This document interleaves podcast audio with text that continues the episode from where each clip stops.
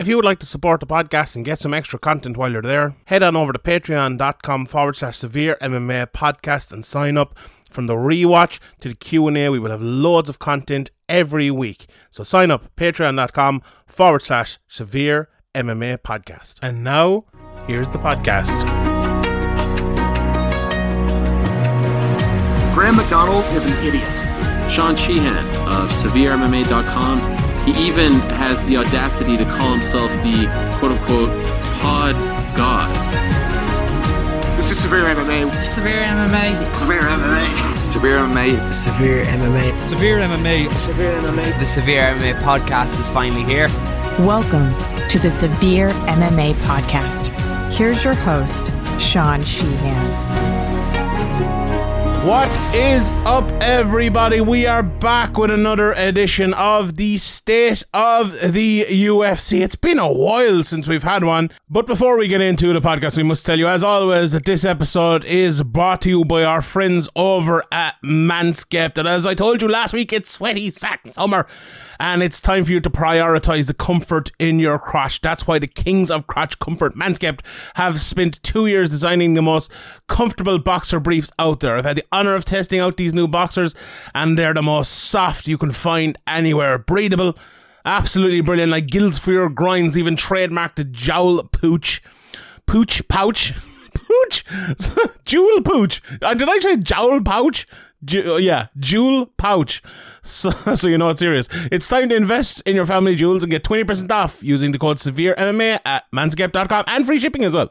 Um, let's say you're on a date and your partner catches the manscaped on the waistband of your underwear, it's almost guaranteed to, you know, raise some eyebrows and act like a, a, a billboard on the highway to Pleasure Town. This is thanks to the Lawnmower 4.0, the best electric trimmer for below the waist grooming. It offers the advanced skin safe technology design uh, to uh, trim those hairs on loose skin. Outside of ball trimming, uh, there's no, they're now focusing on helping out your thigh slappers in other ways with the game changing boxers. These boxers include include the jewel pouch TM, a pouch designed to cradle your boys in their own special space, lined with perforated, per- perforated uh, performance fabric to keep them well ventilated. Basically, just imagine your balls sipping pina coladas, chilling on a hammock uh, on some tropical beach. The micro modal fabric is buttery soft and breathable, keeping your cucumber cool. Walk, run, strut. These moisture wicking boxers breathe without breaking a sweat. Tagless as well, which I absolutely love. Um, they hug your body without digging in. The front fly opens to give easy access as well, so that's absolutely fantastic. You can choose from uh, a load of different designs and colors and range in style and size from small to 3XL for the big boys like myself out there. So 20% off and free shipping with the code severe MMA at manscaped.com. That's 20% off and free shipping with that code severe MMA at manscaped.com. Once the Boxers 2.0 touch your sack, you'll never go back. Joining me today is E. Spencer Kyte, joining Sean T. Sheehan to talk about the UFC and all their the divisions, the ins and outs. We do uh, Spencer. This used to be a thing where I used to get loads of different people on to do it, but it, it feels like it's just our show now that we we do like two or three times a year. And you know what? Fuck the rest of them. I, I think we're the best at doing it. There's no one knows the UFC roster better than you. Yourself and I put Zane Simon up there as well. The two of you are, are pretty good, but you're, you're number one for me. No offense to Zane or anything. We, and we'll be using his beautiful list today. But how are you, Spencer? Are you looking forward to getting back into a, another uh, state of UFC podcast here? I'm well. I, I adore doing these. The first time you asked me, I was very excited, and it. I think we went for like 90 minutes and just kept having laughs. And I was like, I need to do this as as often as Sean will let me. And by the grace of God, over the last several months, you guys have welcomed me into the fold a little more, and I I love every opportunity I get to speak to you and the rest of the Severe crew. And as you said, we'll be using Zane's list. Zane does a phenomenal job of keeping track of all of this stuff. So definitely everybody go check that out and follow him on Twitter and, and props to Zane for doing it. But yeah, I, I love doing these. They're such good times. They are indeed. We'll, we'll hold off on the middleweight division for a, for a while. So everyone coming in, tuning in for that, we'll uh, we won't be doing that straight away. First of all, before we get into any of the divisions, I, I kind of always started off, but the state of the UFC. You know, that's what this podcast is called, and I suppose that that's the first question. I, I think, like, for, from my point of view, a lot of the chatter lately has been about judging and open scoring and all that. And let's leave that to aside because there's no podcast on planet Earth apart from maybe the Couchside Judges uh, who is talking more about judging than uh, than this very one here that people are listening to. Um, but in general, do you know what? One thing I, I really take from all of that chatter and all, and you know, it's uh, let, us be honest, it's, it's Ariel starting a lot of it talking about the open scoring and trying to push that, and a lot of it actually boils down to, and I, I was delighted to hear New York Rick talking about it this week it is the, the pay is a big part of it, and you know, the, and Ariel makes a, a, great, um, you know, a great argument all the time about, uh, you know, uh, fighters should have a say, and uh, you know, they should have collective bargaining and all of that, and we talk about, you know, USADA as well, which I think. Like I think we're, we're far enough into it now to say USADA has been an unmitigated disaster for, for the most part. That that's an issue where they have to, you know, be checked every fucking day where they are. then they have to be tested all the time when they're independent contractors. As I said again, to pay not just not just the pay like how much they're getting paid, but the structure of the pay. The win loss bonus is a thing that should be a thing of the past for me. And there are other issues as well in the UFC. Now, uh, we can maybe get into all of them, but those are the, those to me are the two main things. Like and when I look at the state of the UFC, I think those are the two main things that are actually causing lots of problems with them in the state of the UFC. What is your opinion? The, right now, the state of the UFC, are we in kind of a flux? Are we in a good state? What, what do you think? I think outside of the cage, those two things you mentioned are are absolutely kind of forefront and and prominent in most conversations. And to me, that speaks to the quality of athletes and the quality of competition we're getting to see. It and I mean, it's also the thing that that people want to talk about more than actual fighters and fights and and things of that nature. Right? Is the business of things because you can take aim at one single entity, the UFC, versus learning and, and knowing everybody on a card or most people on a card. Um, I do think both are important things to continue talking about, to continue seeing improvements and changes and and developments.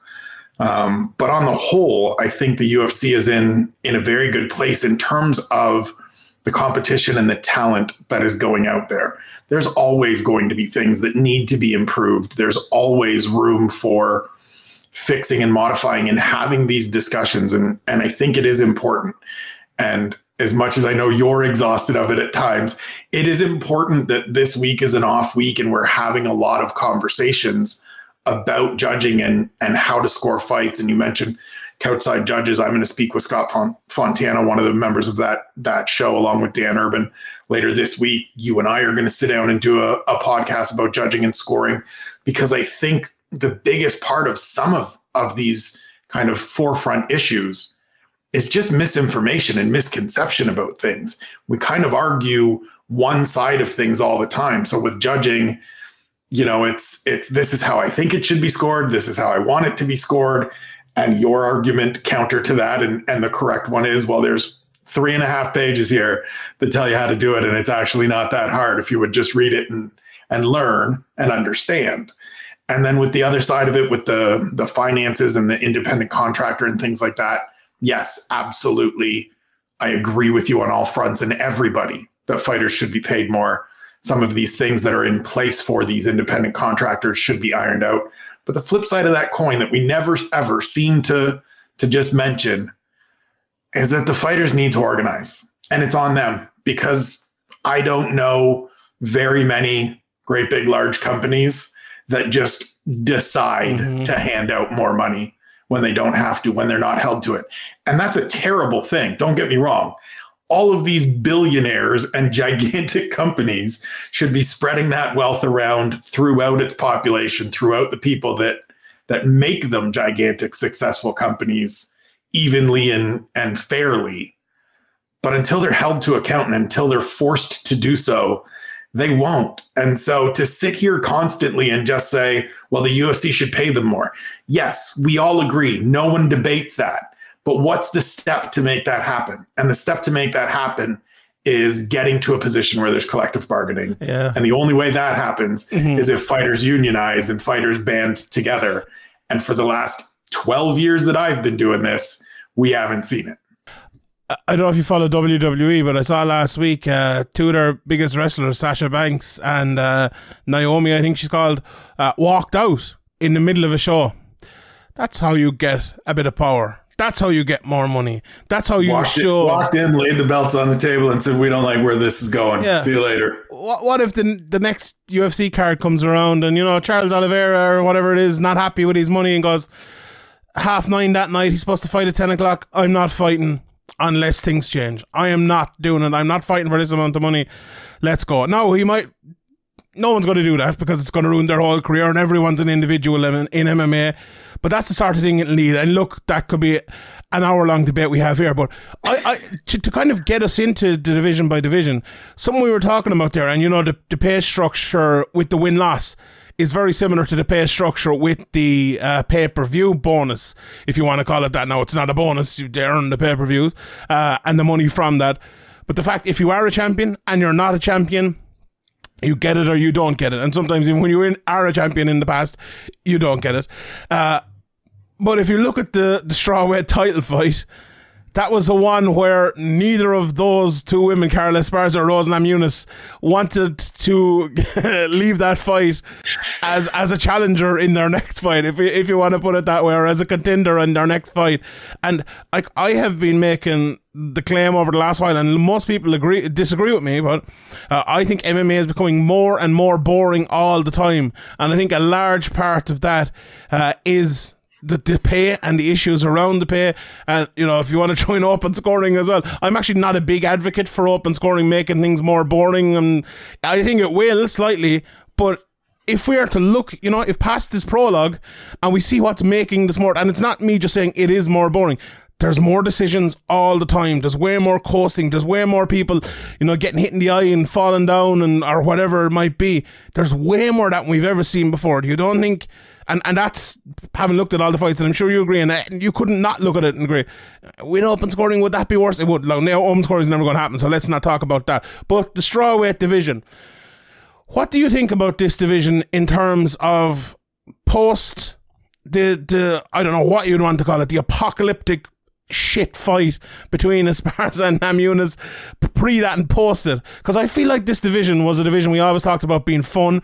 It was the best women's division, some fantastic fighters. Like, oh, do you know what? A, a great part of this division is someone like a Tecia Torres or a Karolina Kovalkiewicz or a Michelle Waterson, who were very good fighters but didn't get within an ass's roar of of winning a title. Which is, I just realised that's a very Irish saying there. But anyway, That is a wonderful saying that I'm going to steal and use for the rest of my life. no problem.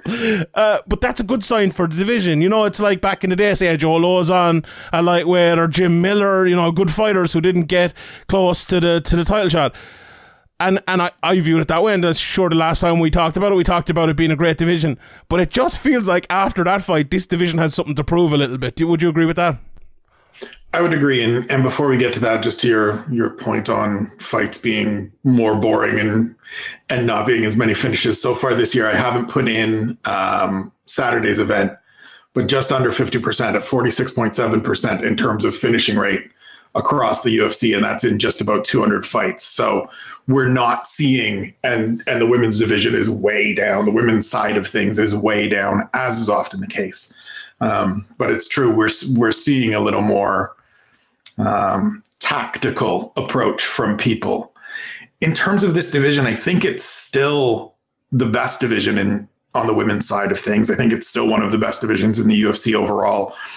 In part for the reason you said about having people like Tecia Torres and Michelle Waterson that are just omnipresent in that top 10, but haven't quite gotten into the top five, but can be sort of that litmus test for the emerging talents as we've seen them be in the past. The thing for me kind of coming out of as you called it that that title fight that that wasn't much of a fight and sort of looking ahead to this month coming up is that why are why are we just setting up why is why is the winner of Zhang Weili and and Joanna Jędrzejczyk just automatically going to be the next title contender like can we get some love for Marina Rodriguez what more does this woman need to do She's won five straight fights. She's beaten everybody. It's kind of like Carla Esparza heading into that fight with Rose, where there was the goalposts were constantly being moved and it was constantly, "Hmm, go get one more. We'd like to see something a little bit better. And so she went out and, and beat the face off of Yan Xiaonan and got the championship opportunity and then went back to being Carla Esparza.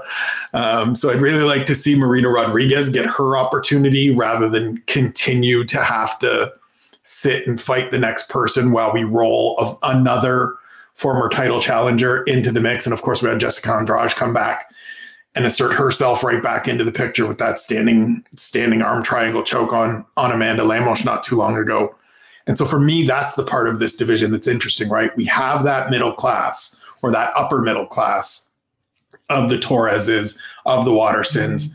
but we also have a group at the very, very top that is both familiar, but with a couple of people that need their shot. And I think until the UFC starts getting to that point where the new name gets circled into it, it's going to feel stale. It's going to feel very, it's going to lose interest because how many times can we watch Rose Namajunas fight Zhang Weili or Joanna Jędrzejczyk or those two women fight each other or Rose and Carla fight or sort of these matchups that we've already had?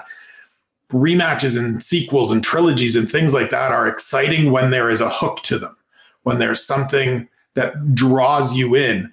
I wasn't even that interested in Rose and Carla. The hook was that they fought seven years ago and so much had changed. It wasn't that there was any bad blood. It wasn't that there was it was a close fight. And so I, I really I'm gonna stump for Marina Rodriguez every time Yeah. and probably a lot more in, in the coming weeks ahead of UFC 275 that she deserves next instead of Zhang Yeah. Weili and Joanna Jędrzejczyk. look, we might as well get into this straight away because this is going to be a common theme throughout this, and it has been a common theme throughout the UFC. Now it feels like for years, Uh, like I, I always remember the, the Garbrandt TJ Dillashaw one where they ran it back so quickly. And everyone is everyone at that time was saying, "Why are you running this back so quickly?" But I feel like people are not saying that anymore. You know, we had Justin Gaethje win one fight and get back into a title fight. Now he's lost. Now where's Justin Gaethje going? Like, have a few fun Justin Gaethje fights. See the improvements you need to see in Gaethje. We've seen the gaping holes in his jiu-jitsu game twice now. Get him back in there. The featherweight division has just been you know, Conor, Aldo, Aldo, Edgar, Edgar, Aldo, Holloway, Aldo, Holloway, Aldo, Volkanovski, Holloway, Volkanovski, Holloway. And what are we having next? Volkanovski, Holloway. It's d- look, they're all great fighters. They're all great fights. I don't mind that at all. But build it up another bit. You know, they were kind of forced to build up Holloway, Volkanovski three another bit. But and I know Max deserves, it, and I know he's the, the best or second best in that division without a shadow of a doubt. But come on, like let's build it up a, another bit. We don't need to go full boxing. We don't need to go Triple G versus uh, Golovkin and do it the way they've done it. But give us two fights, like, like and people are always saying. I, I made this complaint about the Gaethje fight, um, and they're saying like, what should he do? Go go to the back of the line because he loses once. How about go to third in line? You know, Right. is that is that so insane? Right. You're number one, you lose, you go back to number three. Let let whoever's one now and whoever who's two now fight for the title. You fight four, five, and six, or four and five, win both of them, get stoppages, and you're right back in there. You are the next guy in. But that's just not happening in the UFC right now, and it feels like it's it's every division is just the same. Look at welterweight, Masvidal, Masvidal, Colby, Colby. You know, just over and over again. Whitaker, Whitaker at middleweight. Gaethje, Gaethje. It, people are calling for Michael Chandler to get another shot now uh, at, at this division. You know, it's someone like Chookagian. Then fair enough. Look, if she wins seven in a row, she deserves to get another shot. Right. And, and that's I'm no problem with that. But God Almighty, this is just a problem we're going to see over and over again in in in uh, in the OC. We'll we'll come on to that again and we'll talk about it again because it's got to be a thing. Did some good fights though coming up in, in this division? Felice Herrig is back in the UFC. Is she? She's Felice Herrig is back. Karolina Kovalkiewicz. I've always had a soft spot for Felice. I think she's a good fighter. There was a point where you know she was doing a bit of like the modeling and stuff, and we thought she was going to go a certain route, and then she showed great improvements. But did she break her leg at one stage? She got a really Yeah, bad she tore her knee really bad. Yeah, that was it. Yeah, but I, I'm glad to see her back, and that's a good fight against. Kovalkiewicz. Um, Michelle Watterson is fighting Amanda Lemos. That's a fantastic fight. As you mentioned, Zhang Weili against Joanna Jędrzejczyk. Um, you know, we just had Tabitha Ricci and uh, Polyana Viana last week. We've Jessica Benet is fighting Brianna Fortina, and shout out again Zane Simon for all of these. Uh, Cory McKenna, Miranda Granger and you know a, a- few other fights as well coming up. There are there is some good stuff in that division, and it's one of those ones, especially you know Zhang Weili against Joanna Jędrzejczyk. I'm going to say it, the greatest women's fight of no, it's not actually. It's the second greatest women's fight of all time. Cyborg versus Amanda Nunes will always be men or women my f- favorite fight. Not maybe not always, but I fucking love that fight, and for the reason number one, number two. Greatest of all time, not just pound for pound, and Dale threw fucking leather for like 35 seconds or whatever it was. I loved it. I fucking loved that fight. But anyway, um, I I know, I know what you're saying about the the Zhang and Jacek fight being kind of one of those ones where maybe they don't deserve it next. But I feel like it's going to be such an epic fight, and whoever emerges from it is almost going to be like lifted up so much. It's going to be hard to deny him. But you know, I'm not, I'm not too off on what you're saying as well because I'm an advocate for Beneil Dariush and Islam Makhachev and those guys. But some fun Right. fights coming up in that division. Yeah, and, and we had some other ones in there. Virna Jandiroba got a good win. Um, Loopy Godinez went out and got a good win. Sam Hughes picked up her second win on the weekend, looking great since she's gone down to train with Sayif Saud and the crew at Fortis. So I think it is it is in really great shape. It's just that we need to get through sort of that churn at the absolute top and and use some of these fighters like we're seeing. Like as much as I look forward to the fight between Michelle Watterson and Amanda Lemos, I would much rather see them each fighting someone else that's on the way up. And that sort of feels, and I know you touched on it in the Q and A a little bit of of not always having somebody win-win fight coming off two people coming off a win fight, two people coming off a loss fight, and things like that, and trying to build. And and I'm a big advocate for building as many contenders and prospects up kind of in parallel lines so that everybody's moving forward or everybody's moving back and you cross where it's where it feels right. And so I, I think the key over these next kind of six months of this year is going to be figuring out a little bit who the names are that are truly moving forward. Where are these veterans at that are starting to slide backwards and figuring out that transition between generations? Because in a lot of weight classes, and we'll touch on it throughout this, that feels like where we are getting to is a, a real shift of the people that have been around for maybe 10, 8 to 10 years and the people that have been around for five to seven that are starting to hit their absolute prime. And so I think it's going to be really interesting. I think the women's 125 pound division is a great example of what you just oh said. Oh my God. Because we come we came on here, I'm pretty sure the last time, and there was like three fights announced for the division, and we're like, where is this division? Is it? Almost everyone in this division is matched. Just looking through it here, so we have Katlyn Chookagian versus Manon Fiorot for UFC Paris. I didn't even know that had been made. Uh, it's on this list Love here it. now. Maybe, maybe, maybe Love you know, I'll blame Zane if, if it's not true. Jessica I, Maycee Barber, that's a good fight. Miesha Tate, Lauren Murphy, Courtney Casey, Antonina Shevchenko. Obviously, Valentina is fighting Taila Santos coming up here in a couple of weeks. Uh, we've Nina Nunes, Cynthia Calvillo. Jeez, all those fights are fantastic. I really like all those fights. JJ Aldrich, Erin Blanchfield, Sijara Eubanks, uh, Maryna Moroz, Hannah Goldy, Molly McCann over in London. Uh, Agapova's fighting Kim.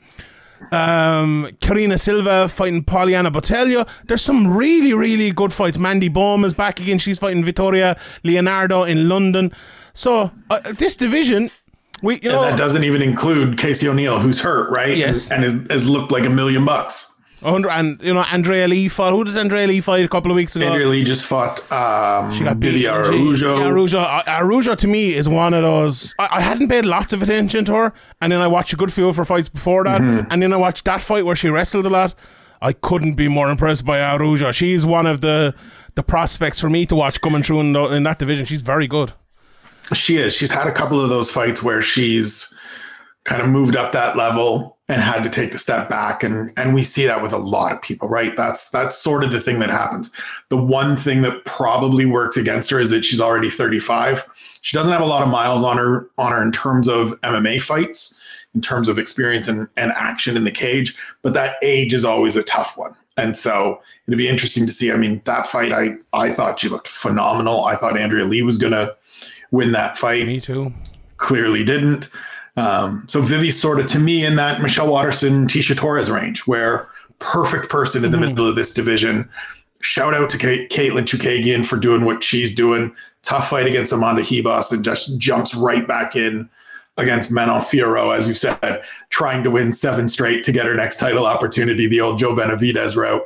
Shout out to Joe B. But yeah, this division is is bonkers. I love, I cannot wait It for the JJ Aldrich Erin Blanch Blanchfield fight next Mm. week. I know you love yourself some JJ Aldrich, so Ireland's it's to be it's going to be very interesting. I, I don't it's, think it's such a great division. I don't think there's any division that has like miraculously got loads of contenders suddenly. And now the problem is with Shevchenko as the, the champion. But like, if you look at Grasso you know been doing well Right. lately, never had a shot. Fiorot is like the common person. She's fighting the number one contender, so she could be next in line. We just mentioned Araujo. Uh, Miesha Tate beats Laura yeah, Murphy. She's she probably, she's in there in terms of name. It. But then you've Casey O'Neill, Maycee Barber, Tracy Cortez. I was very impressed with Tracy Cortez a couple of weeks ago as well. I didn't think, you know, I didn't think she had that level in her. Now maybe the matchup was a little bit, uh, you know, on, on her side or whatever. But still, she went out there and won it. So, you know, overall, we'll move on from this division. But Santos versus Shevchenko. Does Santos have any chance? You reckon? No, probably not. Fair enough. Let's I move on. mean, Let's wait. I- probably not, right? Like yeah. she's going to come forward. The one good thing that works for her is that she is aggressive. She is well-rounded. She is going to. She is capable anywhere the fight goes. But we've seen Valentina Shevchenko dominate superior talents, fighters that have shown us even more than Taila Santos has thus far. And so, I think it's another one of those moments where we can all sit back and and we should all sit back and recognize just the sheer excellence of Valentina Shevchenko. hundred percent. Let's talk about the women's bantamweight and featherweight division, obviously together. Do we have to? Uh, I, I was just looking through this there. It's like, well, okay, last week we had Ketlen Vieira absolutely robbing Holly Holm blind. Uh, that's that's sarcasm there now. If people didn't get it, that was sarcasm. Um, and she's looking, she's probably emerged as the next person after that. Uh, and she is, she, I feel like Ketlen Vieira has been the one contender who we've been kind of waiting to emerge in that division for a while, probably with Irene Aldana as well. And she has done that. So that's great. At least we know who's next in line. After that, oh, Aspen Lad has failed to, you know, deceive That- whatever that fucking the- is. Don't know. Face you just made that people didn't get to see is the note I have written down in my book of like what the What's going on here? there's it's it's just so much sameness, right? And and that's I mean there's in some ways there's nothing you can do. Part of it is that a lot of the young group is fighting at 25. Um, part of it is that there's not a ton of 45s that can make the move down. Like there's not a ton of 45s in general, and there's even fewer of them that are interested in making that move down to 35. And so we just get those same names over and over and one or two fighters at the very top for the longest time, right? Prior to being robbed on the weekend, Holly Holm was the one person at the top of that division that nobody could get past. Germaine de Randamie, depending on where she is right now, I know she got in an argument with Sarah McMahon saying, I'm not retired, but you're also not fighting Germaine. So, you know, you may not be retired, but you haven't fought in two years.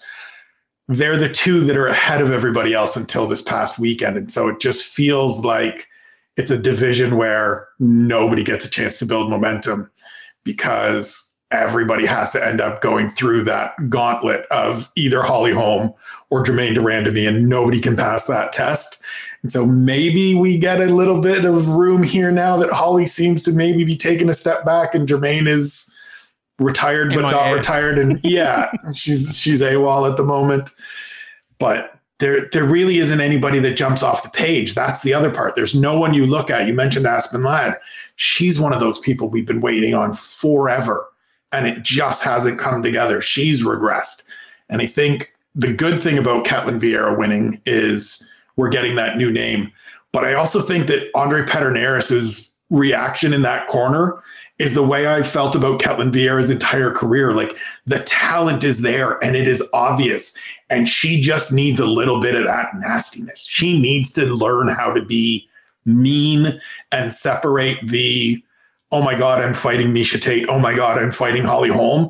And just go out there and beat the shit out of people because she has every capability, every talent necessary to do it and do it even more convincingly than she did on Saturday. it's funny. I used to be more convinced of her than I am. I am now. If that makes sense. I, don't know if it does, but yeah. Look, we have the big fight coming up, the the rematch. Is there going to be a third one if Nunes wins? Who knows? Shevchenko was talking yesterday about going up in the division again. She'll definitely be going up if uh, Pena wins that rematch. But look, I, I think the biggest thing about that division is how does Misha or um, how does Amanda Nunes look? Uh, on her way back. Like, is it Right. silk pajamas, uh, Conor McGregor on a yacht type of thing, or is it just she'd one slip up and one night or was sick or had the run? She did have the run, and not too long before that, so maybe that was something like that. But we will see. We will see on that. Right. Let's talk about the lads. Uh, the 125 pound division. I love the, there's been no bigger advocate in the world, maybe maybe me and you, of the 125 pound division over the last couple of years. And there's some fucking fantastic fights coming up. Askar Askarov versus Alex Perez. Manel Kape, who got his drug thing uh, squashed or whatever it might be, is fighting uh, Rogerio Bontorin, which is fucking brilliant. Tyson Nam versus Tagir Ulambekov. JP Buys against Cody Durden. There's some really good stuff coming up. I'm sure uh, uh, he is actually Mohammed Mokaev is fighting Charles Yeah. Johnson in uh, in UFC London as well. One of the you know the prospect in that division. Uh, Amir Albazi versus Tim Elliott as well. Great stuff. But this title fight, oh my god! And I love the fight. Moreno versus Kai Kara France Yeah. love it. But God Almighty, you have one, one, and one between these two lads. Like Moreno emerged from nowhere. I, I, Moreno's a good fighter, but I never thought he would get to there. And I, it's still weird to me that he even is there. And Figueiredo is this absolute monster.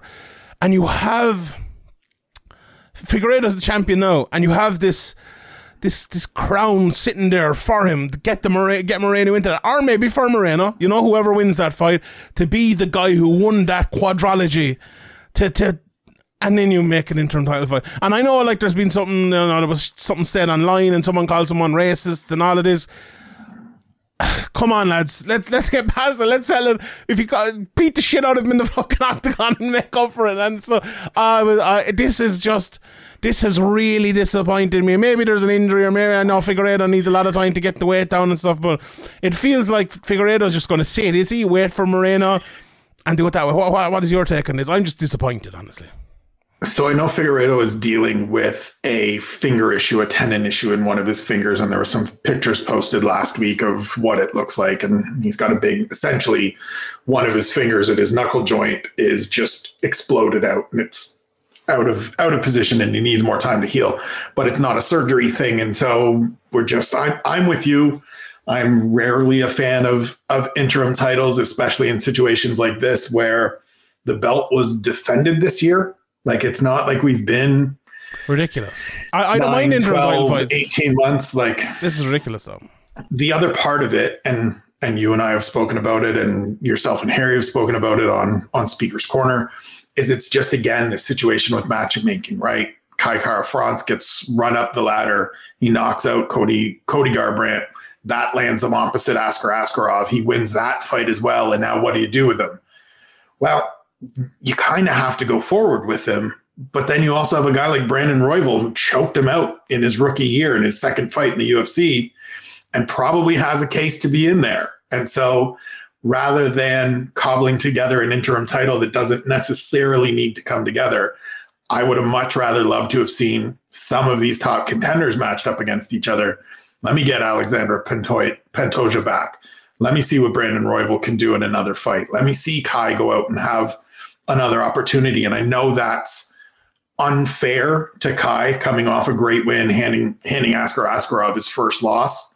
But sometimes that's the way this breaks. Like sometimes that's the way this goes. And rather than hustling out a, an interim title, and we all know that the UFC likes to have two title fights on pay-per-views now. That has become the norm for most in most cases. And if Figueiredo is going to be out for for a while, they want to move forward. They want to put some gold on somebody.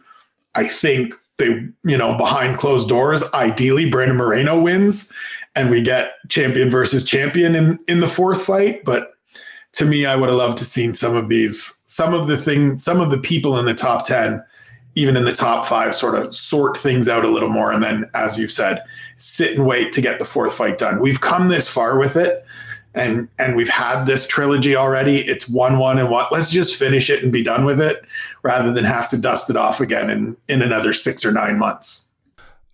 Can we? Let, us just take a second, right? So, one twenty five, right? The the next in line is is Kai Kara France, but that's an interim title fight. So let's say Moreno is next in line, right? Former champion. We're looking at. We'll talk about 135 in a second. It's either, and the question I will ask you in a second is either Aldo or, or right? Both former champions. 145, Max Holloway, former champion. Who's next at 155? Uh, is it is it going to be Makhachev? Is it going to be Dariush? Who's it going to be? I wonder. I don't know. Okay, we'll skip that one for a second.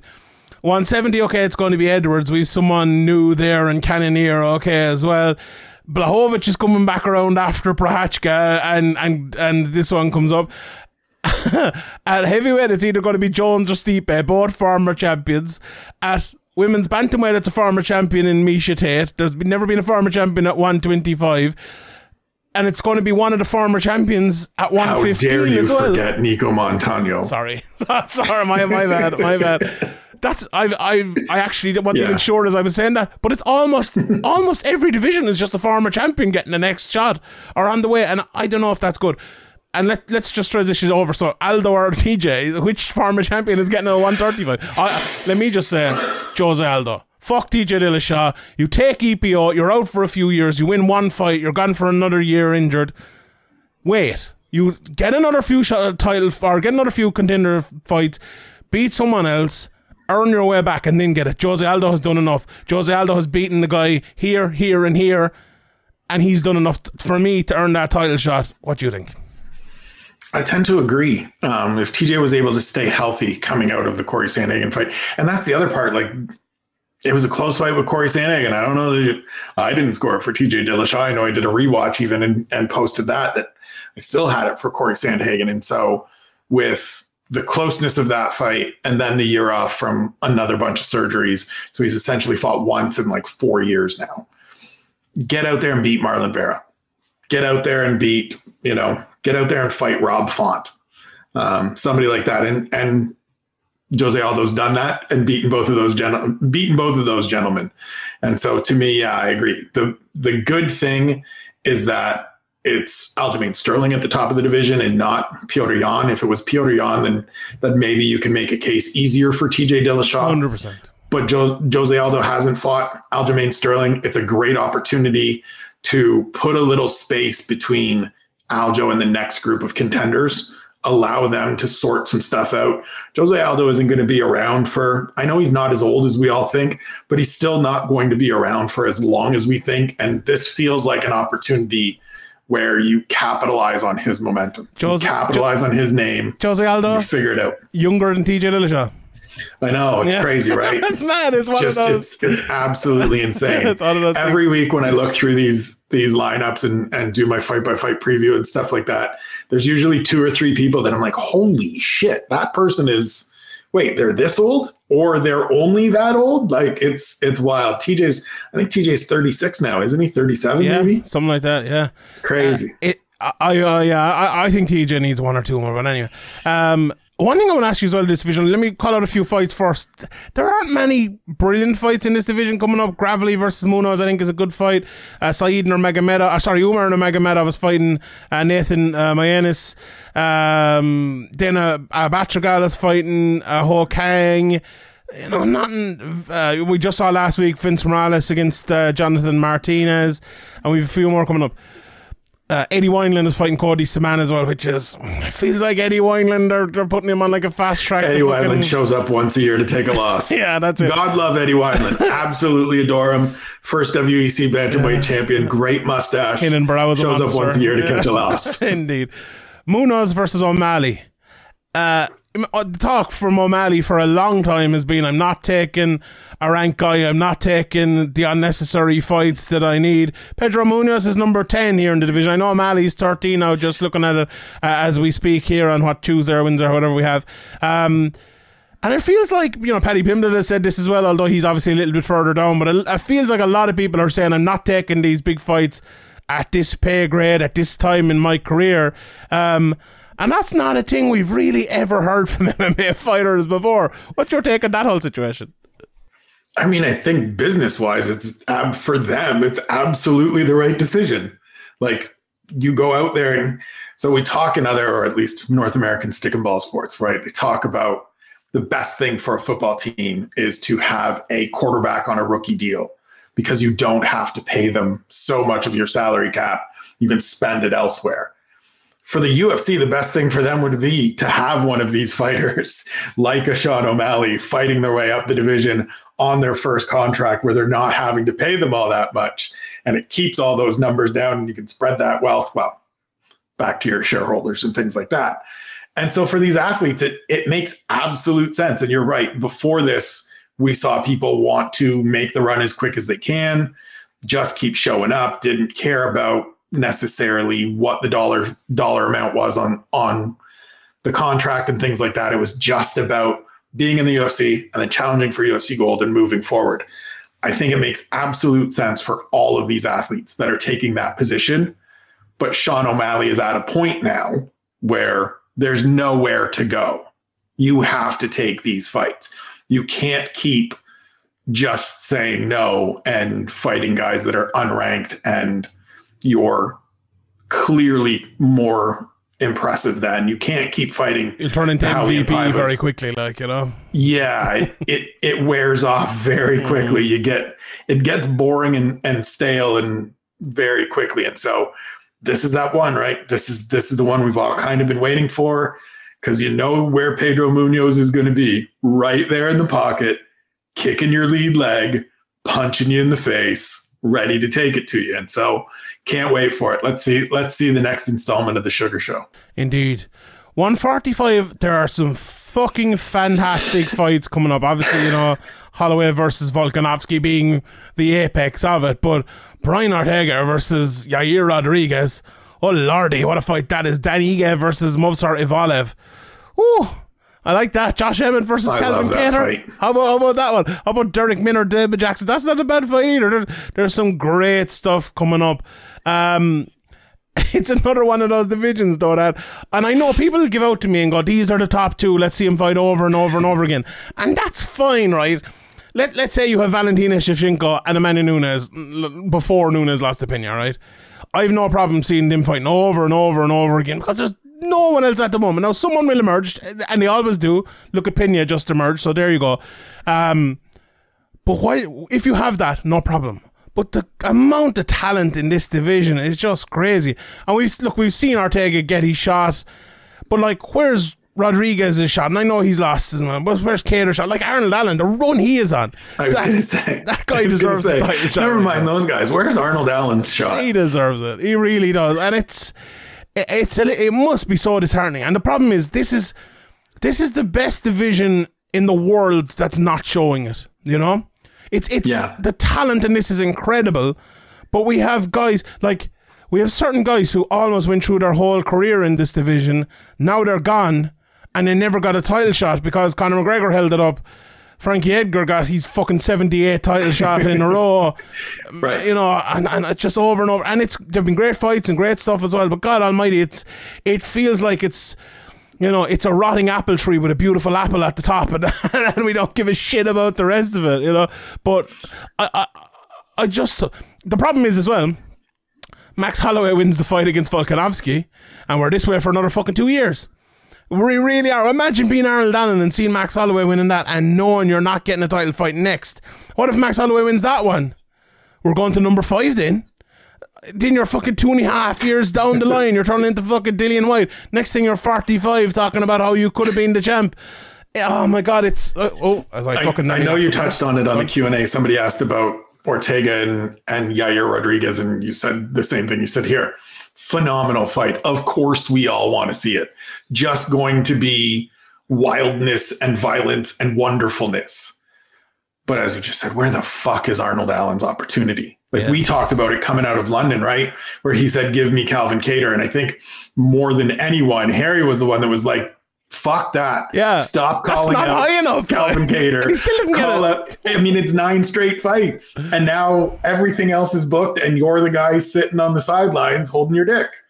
And it just like we got to get to a point, and and as we said earlier in in the show, we've got to get to a point where we're moving these names forward. And yes, Max has done enough since the last fight to earn this opportunity. Right, goes out and gets two very good wins against very tough opponents. But why why was he fighting those guys? Why wasn't he shuffled a little further back? Why did Calvin Kattar have to keep going through this ringer of of facing just the toughest names in the division? Same with Yair Rodriguez. Like figure out a way to it's almost and I think we've talked about this on shows or maybe even off air. Figure out 9 to 12 months in advance or 18 months in advance where you're kind of looking to get to Holloway and figure it out that way. it's probably Holloway Volkanovski four or five or seven or So, whatever. But 58, yeah, definitely. yeah, I feel I feel terrible for Arnold Allen in in the sense that he's done everything that you could ask for from a fighter in his position, right? Just an absolutely tremendous performance against Dan Hooker in a great spot. Nine straight wins in the UFC. I think it's 11 straight overall. And yet, who's he fight? Like that's the thing that I don't know right now. Who who does he fight? Does he end up fighting the Korean zombie who's coming off yet another loss? Like I just I think so. He probably does it. I mean, it, it makes London, sense. It's it's it's the thing that he should do. He should. I mean, Arnie, if you're listening, hello, enjoy the enjoy the meal deal. Get on Twitter and get yourself that fight. Because if you fight anybody else, it's a waste. He shouldn't be Yeah. fighting backwards in the division right now. And so, whoever represents Arnold or Arnold yourself, get out there and get that fight secured right now. And then when you win that fight, because he will win that fight, call out whoever has the title. I don't care which one of them wins. Call out whoever has the title because you need that fight next. A hundred percent. Uh, lightweight almost has the opposite of a problem that featherweight has, because there's really no one matched and no one are like. Usually, when we have a title fight, we have maybe someone who's just like won a fight and who's ready to kind of pop in there. Now we had obviously the the Makhachev Dariush fight that was supposed to happen and it didn't happen. Dariush is injured, but he's probably you know he's probably not too far away. I don't think is he. We- The fights we have coming up, there's n- like we have Fiziev versus uh, Dos Anjos, which is a very good fight. You know, we have other fights as well. Fahea versus Closa, and we have you know um, Lawson versus Cerrone, obviously, which is a bit down the division. We have Tsarukyan versus Gamrot, which is a fucking brilliant Terrific fight. fight. But it just feels like the the best division, as a lot of people uh, want to call it, has no next contender at the moment. We have Charles Oliveira, who's this brilliant champion, and then we've Poirier, who feels like hasn't fought in a long time. Gaethje, who's just lost twice for the title. Chandler, who had a great win, but he's just lost for the title as well, and he's sandwiched by, uh, you know, Makhachev and Dariush is out of the rankings here. As I look at him, I don't know where he is, and McGregor, obviously, the, the shadow of McGregor hanging over all of this. Wh- What happens next? Like, is, is it open for O'Connor to come in and slip in there? I saw you making a face there, but like, it wouldn't be wise. It definitely wouldn't be wise. But it just, it just feels like uh, look, do you know what it does feel like? It feels like they need to make a decision between Makhachev and Dariush, and it's probably going to be Makhachev if we're if we're being honest. They've done everything to keep Dariush out of there, but I don't know. Well, and- I'm not And, sure about that. and the funny thing of that is, Dana was obviously asked about it after the Charles Oliveira Justin Gaethje fight and said, "No, I, I still want to see that fight." And so the problem is what we talked about earlier. Justin Gaethje fought once to get back to the title. Michael Chandler has just fought the absolute top guys at the top of that division. The Makhachev Dariush fight hasn't happened, but Makhachev has- has stayed active. There's just it's the same group of people and wanting a little bit more from the people that are next in line when really this should be a no-brainer of Islam Makhachev fights Charles Oliveira for the vacant title.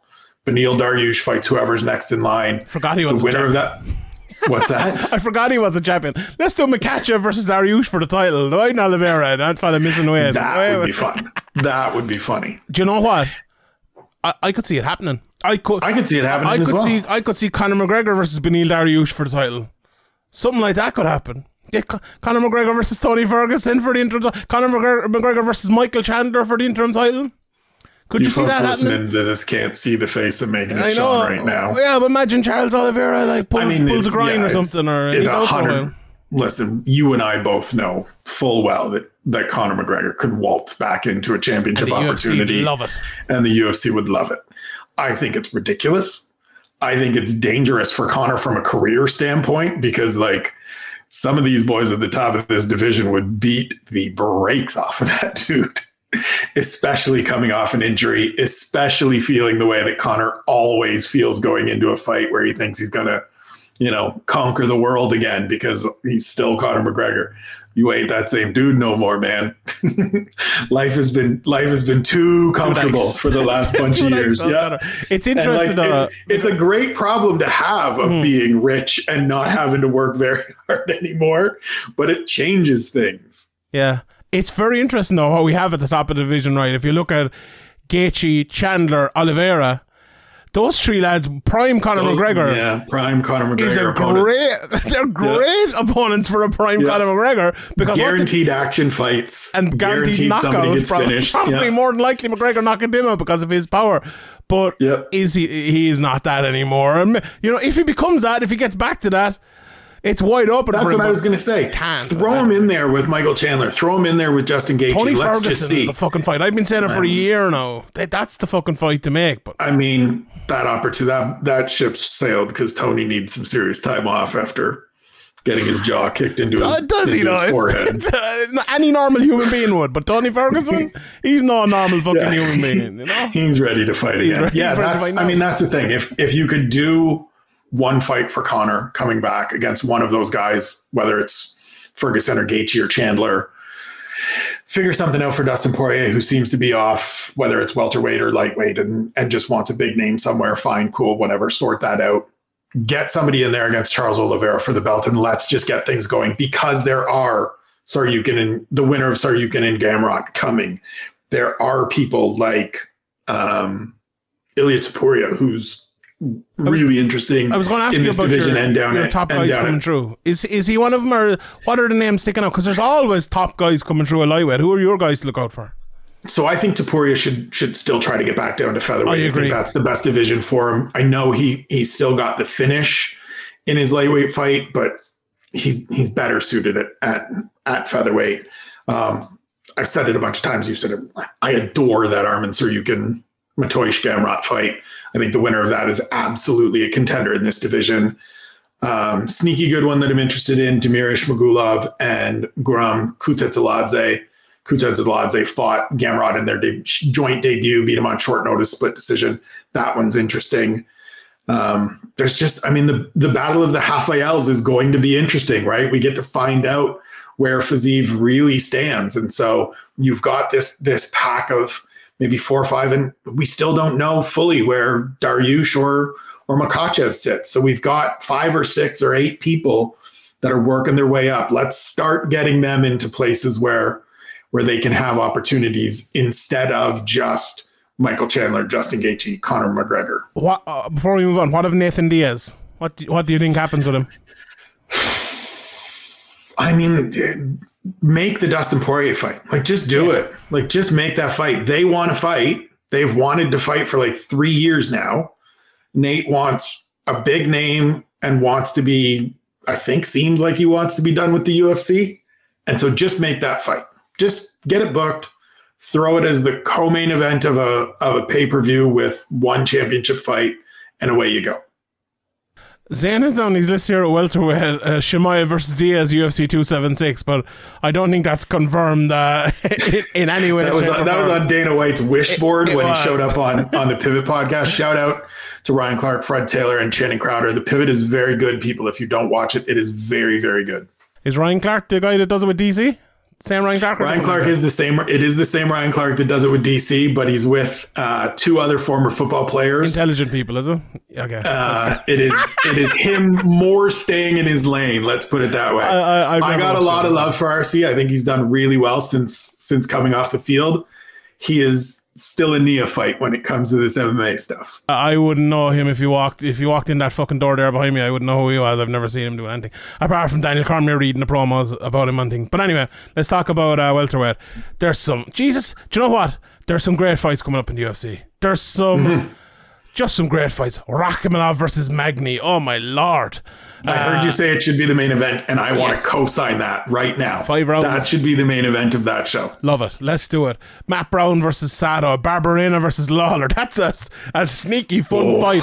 As is Tim Means versus Kevin Holland. I love Yes. that fight. Court Yes. McGee is coming back. Vicente Luque versus Geoff Neal. That'll probably be shit. André Fialho, Jake Matthews. Poor old Jake Matthews. I don't know why he deserves that one. But anyway, we just saw uh, Michel Pereira. My favorite fighter in the UFC, arguably, but I don't know. I I think um, and there's issues, big issues there with him. Jack uh, Della Maddalena, who is very impressive. Harry Paul wrote a great article about him coming off his last fight. He's fighting Ramazan Emeev. Holy Lord Jesus Christ, what a fucking fight that is. I, I oh, there's some great fights coming up There's in this great- division. yeah. You know, we have obviously, you know, the scumbag Mounir Lazzez is going to be coming back here pretty soon as well. You know, Mike Malott did a great job in his uh, in his UFC debut to, to kind of start things off. Uh, and we've Ian Garry as well. T- tell us about Ian Garry from the outside perspective. I know that the last fight it wasn't maybe a blowaway fight, uh, like even the, the second half of the first one, I think, but took no damage, dominated the fight for the full 15 minutes, got himself still young in his career. From the outside, I know I I saw Nolan King talking about it and saying, oh, people blown away about Ian, Ian Garry need to shut up now or whatever that's what that seems like from a, a person who and I love Nolan King, but you need to watch all of Ian Garry's fights, put them all together, see where he is in his career, and go from there. But anyway, maybe I'm wrong, maybe I'm biased, and I probably am. But what do you think of Ian Garry? You probably are, and it's fine. We all have them, but it's also that he's just a kid, right? Like he's not. Yeah. He's had ten fights. Like that. That performance against Darian Weeks. If your measure going into it and, and the bar you set for that fight was similar to the Jordan Williams fight or similar to Rostem Akman when he fought Akman in, in Cage Warriors, then you're kidding yourself. You're fooling yourself. You're not recognizing and understanding that development isn't linear, that it isn't all up. Sometimes it's sideways, sometimes it's a step back. And and more importantly, he said it himself from the jump. I'm a kid. I want I want to get as much experience as I can and work my way forward properly as opposed to getting thrown out there against somebody I'm not ready to fight. I spoke to Joe Lauzon a couple weeks back for a piece that's going to be up this week, and he sort of laid out about one of his guys that's on the come up.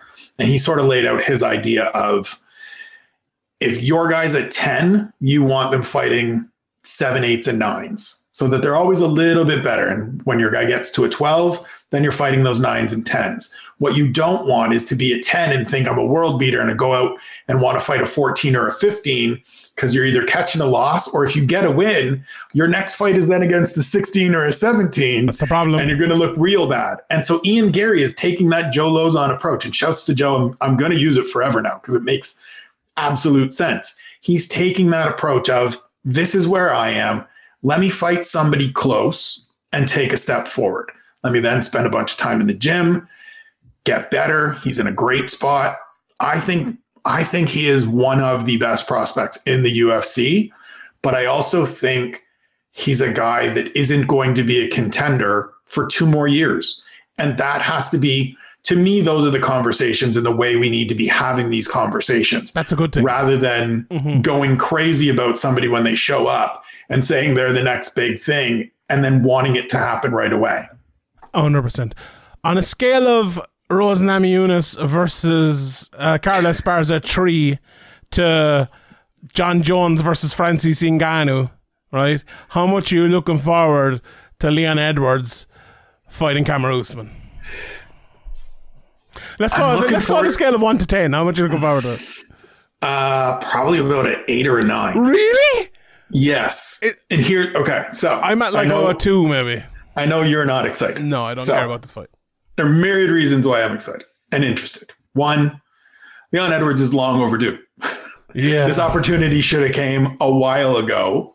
And so I'm just happy to see my guy get an opportunity, right? It's you can't just keep moving him backwards and moving him backwards and telling him to fight the next man and the next man. And hey, why don't we throw you in with Chimaev? And well, you haven't fought in a bit, now fight Nate Diaz and all of this shit. So I'm happy to see him get the opportunity.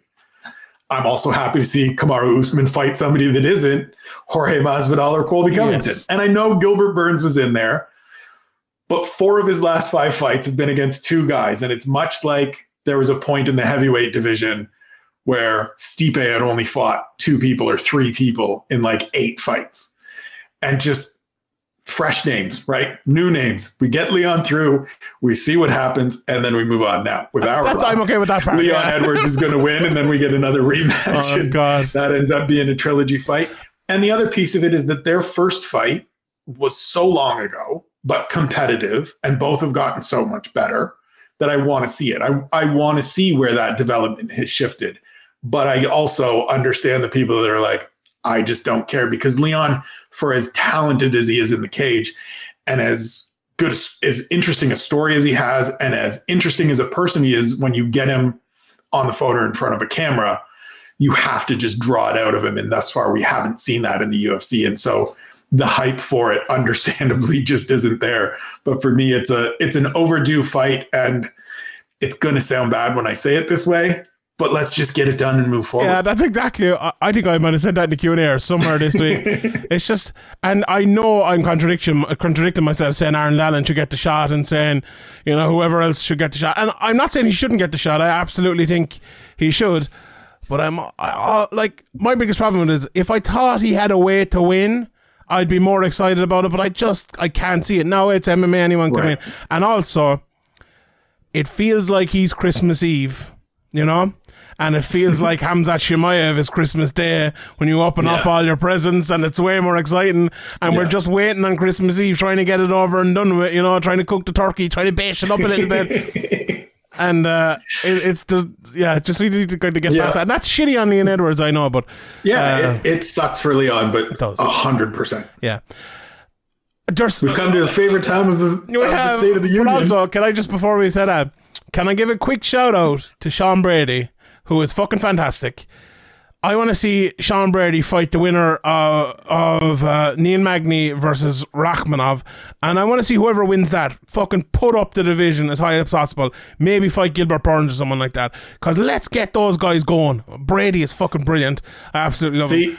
I also I, want to I argued. I argued for Sean Brady fighting bin, fighting Belal Muhammad after Belal's last yeah, I like that one. Yeah, And I know, and like said full out, like I know Belal will not appreciate Yeah, me saying like you should fight back in the division, and I know he won't appreciate me saying you should fight the undefeated guy. But like I saw it on the weekend, I forget. I forget what it was. Maybe it was two weeks ago.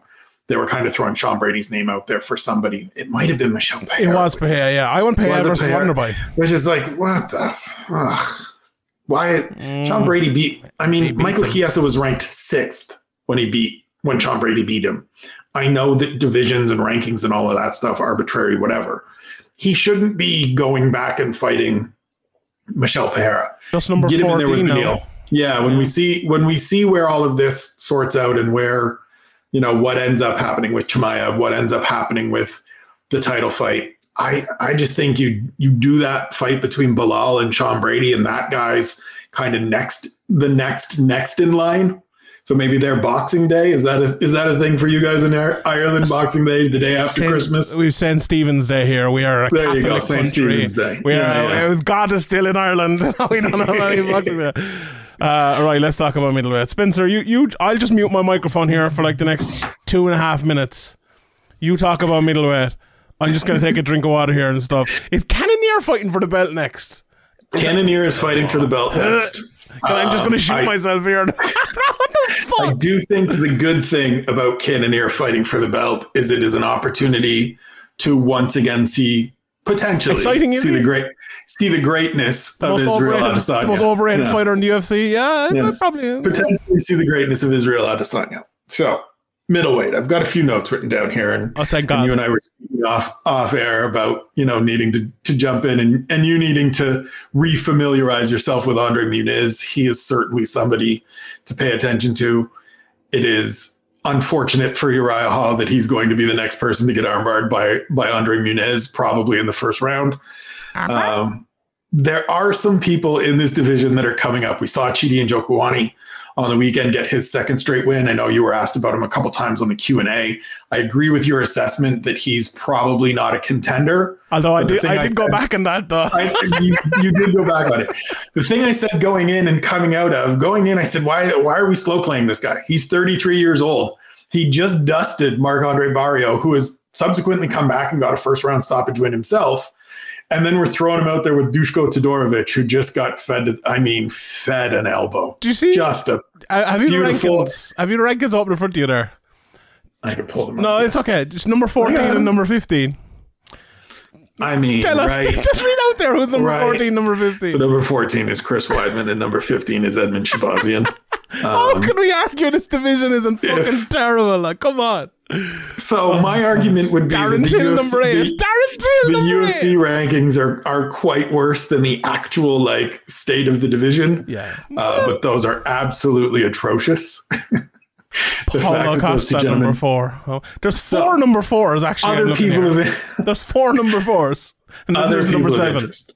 I think you give Chidi Njokuani just just throw him in there with somebody, one of these people, Chris Weidman. is ranked. Give him Chris White. I Absolutely, I love that fight. Give him. I know Brad Tavares has a fight book, but against Dricus du Plessis, but you know somebody in that range. Give him Calvin Gastelum when Calvin's ready to come back. Give him Darren Till for that matter. Let's just figure out where this guy fits because otherwise it's a whole bunch of sameness. Let's get Nassourdine Imavov another fight against a ranked opponent and see how far he can go. I like that du Plessis is getting that Brad Tavares fight so we can see where he goes. There's some there's not as many young people and really prospects kind of coming up in the division right now. Caio Borralho is probably the the most Love prominent one at this point, but another guy that like no need to slow play these guys in this division. When you have a division like this, where there is a dearth of talent, where there is a shallow talent pool, get these emerging fighters opportunities quicker than they're getting them rather than having what we talked about at the start, where it's the same bunch of names fighting each other over and over again. Like What do you perfect of, example was uh, the, was the old Darren Till Calvin Gastelum fight, where it's like Yeah. we know where both of these guys fit. There, there's no need for this. What do you think of Pereira versus Strickland? I think it's a great opportunity to to see where Alex Pereira is at and to potentially move him forward into that position to, It's to smart. maybe fight Izzy. Yeah. It's smart. It it makes all the sense in the world. The winner, I think, is the next title challenger. And I think a lot of people are crossing their fingers that it's that it's Alex Pereira. It may not be. Yeah. Sean's Sean's a good fight. Like is. Sean is a weird human Matt being, and he says a bunch of dumb shit on Twitter. Mad as a bag of decent, yeah, he's a decent fighter. He's undefeated in this division, and he does. He's got great cardio and a lot of pressure. I don't know that that is ever going to lead to being a world champion, but it's going to continue to let him have success against people in this weight class outside of probably Robert Whitaker, Jared Cannonier, and, and Israel Adesanya. Yeah. Uh, I just see as well that Borralho is fighting Armen Petrosyan. It's a fucking great fight, that is. Borralho is, one of those lads. We need to keep an eye on him. He is top. But like, level. why why are we having two prospects fight each other? Yeah. Just get them in there against some some you know veteran hand and see where they fit. Like just Ooh, just Chris get Curtis them in there with somebody. Rodolfo Vieira. That's a fucking fight. That's a good fight. I like that, fight. Okay, middle. I'm coming around to middleweight a little bit. I'm coming around to, not really, but anyway. Right, let's talk about light heavyweight. We've a title fight coming up. Did, did am I, I? Feel free to tell me to not say this, but you spoke to Yuri Prochazka earlier on, did you? I spoke to Yuri Prochazka this morning from Phuket, Thailand. He Yes. is over at uh, Bang Tao with the Hickman boys um, and JHK. Shout out to John Yeah. over there doing doing the training, getting choked out by Alex Volkanovski. Yeah, why not? I feel like Do you know? uh, Okay, so where he kind of came from, you know, the, the the the Asian route, I suppose he came up on recently before he came to the UFC. We had the Grabaka Hitmans love him. We had you know the JHKs and other people as well. And then he emerged on the, U- in the UFC, and people loved him as well. I feel like he's like getting a little bit forgotten about coming up to this. Now we, you know, in a few weeks' time or whenever it is, we will see the promotion being pushed up to up again. Um, and it feels like everyone just expects him to go in there and beat Glover Teixeira. Now, mm, rule out Glover Teixeira at your fucking peril. This guy is a, an animal of a fucking fighter and has been for years and has beat very, very good fighters. Um, I just feel it's going a little bit under the radar. Am I gone mad? Maybe after your interview now and stuff and a little bit more things like that. You know, it mightn't be anymore, but I, I don't know. I, f- I feel like we're not hearing as much about this as we should, maybe, and about him. Well, it was supposed to take place earlier in the year, and then it got pushed back to this card that's coming up in Singapore. Um, and it's been a year since since that Dominic Reyes fight, right? And so, because things at the top of the division, and this is what we've been talking about kind of throughout, it's a nice thread throughout. Because things at the top of the, the division slowed and stalled, and and it took a while. It leads to Yuri Prochazka being on the sidelines for over a year, to where all of the momentum from that fight against Dom Reyes just goes away. And it's not that the UFC made the wrong choice in booking Glover Teixeira into the championship fight. He earned it. He had done enough. Great story. Great to see him get the opportunity to to fight for the title again and then win the belt. But now it's been, you know, he won that on he won that belt on my birthday on October 30th. And now it's only June that he's defending it. Like I know he's older and it probably takes a little bit more time to to get the body going and he celebrates after those wins and so he probably gets up to 230-ish, 240-ish maybe.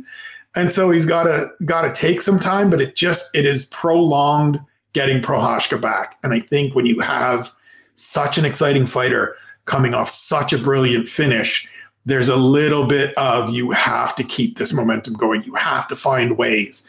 And that's one of the things that's missing for the UFC. It's weird. It comes in fits and starts, right? We're seeing it with Andre Fialho, who gets a win, goes in the back and says, I want to fight next month. And they say, Yep, here you go. And they send Jake Matthews out to get killed on this card, I believe, if I'm not mistaken. Yeah, indeed. Yeah. And so I would have loved to have seen. I know that beating Dom Reyes put him in line. I really would have loved to see a fight for Yuri Prochazka somewhere in there. As soon as he didn't, as soon as he wasn't needed to be the backup for that championship fight in Abu Dhabi, get him another fight. Just get him out there. Get him out there in December, January. Chances are he's going to win. If he doesn't, that person's next in line, and then you figure it out. You can't can't have these exciting fighters sitting for over a year. This division is all looking at it's tiny. There's very few people in this division, and at the top of it, there are some impo- important fights coming up. Uh, Gustafsson, who's always there thereabouts, he's back again fighting Krylov. Uh, Paul Craig is fighting Volkan Oezdemir. That should be a fun fight. And Harry uh, Harry Powell's favorite fighter, Mohamed Ankalaev, is fighting Anthony Smith, and the winner of that, you know, could be next in line. My guy Jamahal Hilda, he's fighting Thiago Santos. Hill will be champion. He will be champion. He, him, and Prochazka is the fight in that division, and that's going to be epic whenever it happens, and it will happen. Trust me. I'm I'm coming around on your Jamal Hill pick more and more with each appearance. Let's talk about heavyweight, and we'll get this over and done with. What the fuck's happening in heavyweight? Is there was there was Francis Ngannou's gone away with fucking. I, I was I was going to say something a bit offensive there, but I I'll, I'll hold back on it. He's gone around like holding the pocket of Tyson Fury. I would say embarrassing himself a little bit. I would say because Tyson Fury is one hundred percent using him. If it happens, great, great. Use me up and give me the three million quid or whatever it is. But what if he doesn't give him the three million quid and he just uses him up? Big issue. We've versus Blaydes, Pavlovich versus Derrick Lewis, uh, as we were kind of briefly talking about beforehand. Volkov versus Rozenstruik as well, and Tai Tuivasa versus Gane. So there are some good fights coming up there. But look, the big one we're missing is Gagne. The big one we're missing is Jon Jones. The big one we're missing is Stipe Miocic at the very top of that division. And without them, where are we? Like, where where are we? What are we doing? Are they going to get an interim title going, or what? What are they going to do? Like, it looks like it's going to be Stipe versus Jones. It looks like Jones was ready and is willing to come back. And I think a lot of that we won't get into this, but I, I reckon a lot of that is because of Jones leaving his team and want to proven he can do it himself. There's nothing more Jon Jones loves than Jon Jones being the best. And if he could prove that again, that he himself created himself, he would absolutely love that. What's your take on the top of this division? Where, what are we going to? Let's mark out the next two title fights. What do you think they'll be?